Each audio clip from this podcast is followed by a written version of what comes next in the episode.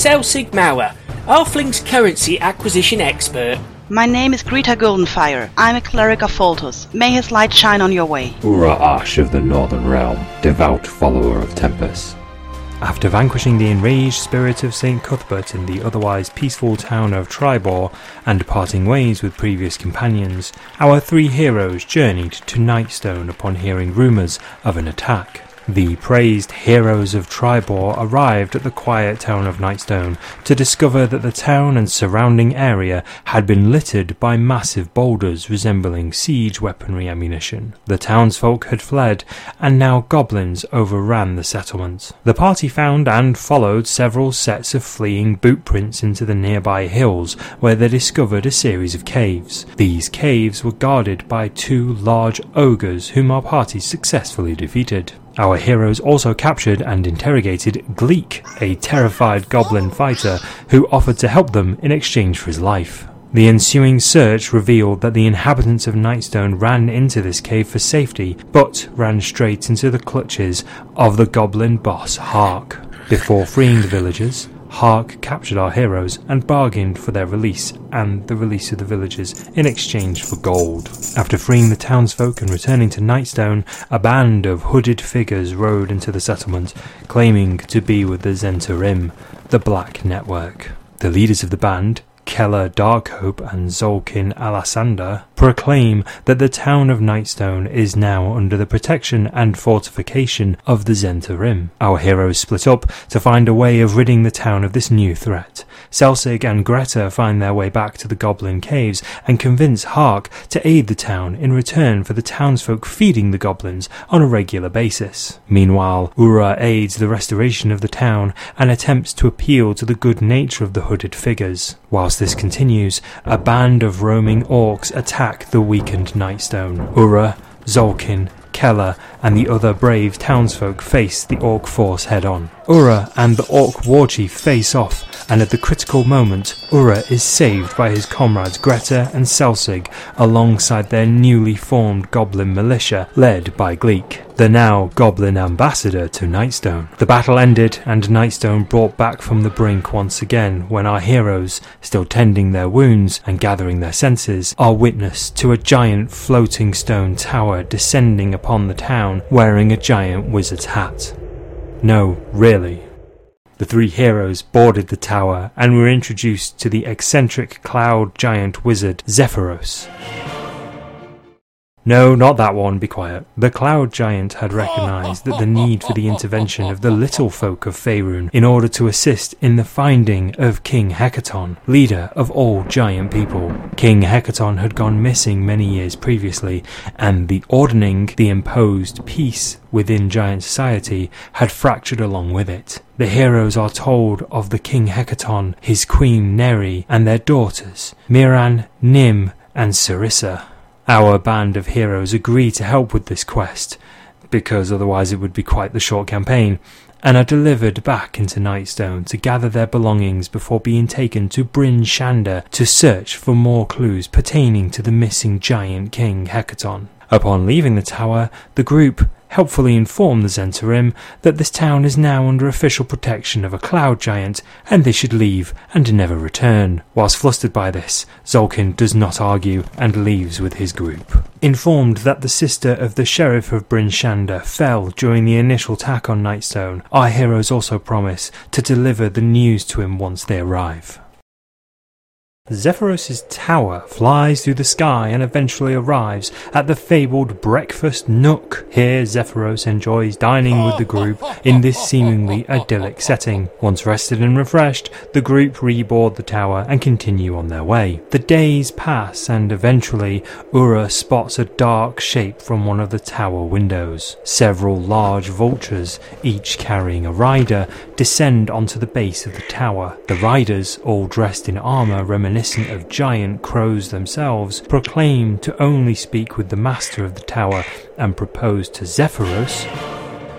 I said no! They proposed to Zephyros that in exchange for a pouch of magical pixie dust that he would aid them in their quest to empower Yan-C-Bin, the Prince of Evil Air. After careful deliberation and the counsel of the heroes in his company, Zephyros politely declines the offer and asks the riders to leave. They leave begrudgingly so, and once gone, Zephyros offers the pouch of pixie dust to Selsig for safekeeping. Days of travel reveals yet more threats as the tower approaches Bryn Shander. A large adult silver dragon approaches the tower and delivers several shield dwarves from the Lord's Alliance onto it. Whilst the dwarves attempt to halt the tower by destroying the magical orb powering it, the silver dragon petrifies Greta and Ura leaps from the third floor into the action, seemingly forgetting that there are no stairs in Cloud Giant Wizard Towers and landing safely on the concrete three floors below. Once reformed, the party convince the dwarves that their quest is true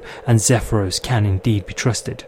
This is strengthened by Clarion, the silver dragon, speaking with Zephyros like an old friend. The dwarves warn the party that giant activity has increased, and everyone, including Queen Dagnabbet of Mithral Hall, from which they have their orders, is suspicious of cloud giant activity. They agree to let the group leave, and soon after, the tower arrives at Bryn Shander.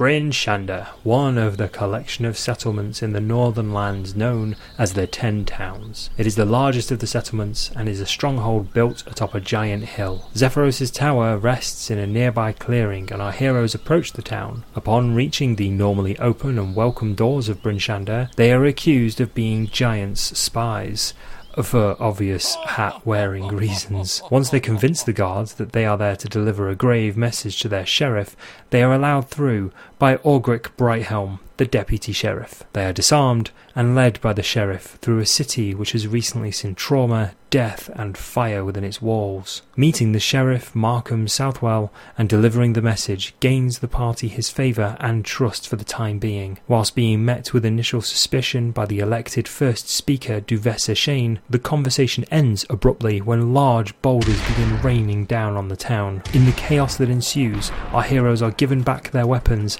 and led by Augrek Brighthelm to the easternmost gate where a booming voice is coming from. Bring me Artus Cimber, or I will reduce this town to dust. The voice belongs to that of the female frost giant Drufi, who, with her several frost giants surrounding the walls of Bryn Shander and her personal winter wolf entourage, begin attacking the gates of the town. The heroes attempt to converse with Drufi but are ignored, and whilst laying down expertly trained arrows from the battlements, Selsig watches as Ura fights one on one with Drufi, and Greta places a glyph of warding on her shield and throws it at one of the nearby giants. Exploding in a burst of magical fire, the nearby battlement tower collapses onto one of the giants killing it instantly. The sudden shift in the tide of battle draws out the townsfolk militia and the guardsmen alike to assist in driving off the giants. These creatures can be defeated. With the giants retreating, an injured and enraged Ura Ash follows Drufi. Being a devout follower of Tempus, there is nothing more insulting to him than an enemy running from a fight. Ura chases Drufi in hot pursuit through the snow-covered pass outside of Bryn Shander and eventually re-engages hmm. her in battle. Both beaten hmm. and weary, the pair fight with their remaining hmm. strength. Greta and Selsig chasing after their companions soon afterwards. His barbarian rage overtaking his senses, Ura fails to defend against Drufi's onslaught of attacks. He is struck with a mortal blow and falls, bleeding to the ground. As Drufi rears back to deliver the killing strike, Zephyros' tower tears through the skies to intervene. Distracted by the arrival, Drufi continues fleeing the fight as Zephyros unleashes his flight of griffins to attack Drufi and save Ura from certain death. Arriving at his side with only moments to spare, Greta stabilizes her comrade as she sees one of the griffins take a mortal blow from the flailing Drufi. The griffins manage to take Drufi down, and Ura is brought back from the brink. Zephyros arrives from his tower, and he and his griffins mourn their fallen griffin comrade and apologize for not arriving sooner. The group assure him that they know that he is not at fault for this, and that the fault lies with Drufi and her masters. Returning to the city of Bryn Shander, Ura is taken to the House of Healing. Clerics tend to his wounds and try to make him as comfortable as possible. Both Selsig and Greta rest and partake of the favour of Foltus, toasted cheese sandwiches, before returning focus on the mission. Greta examines a parchment that was on the body of Drufi, which only reads, Artus Cimber, Ring of Winter.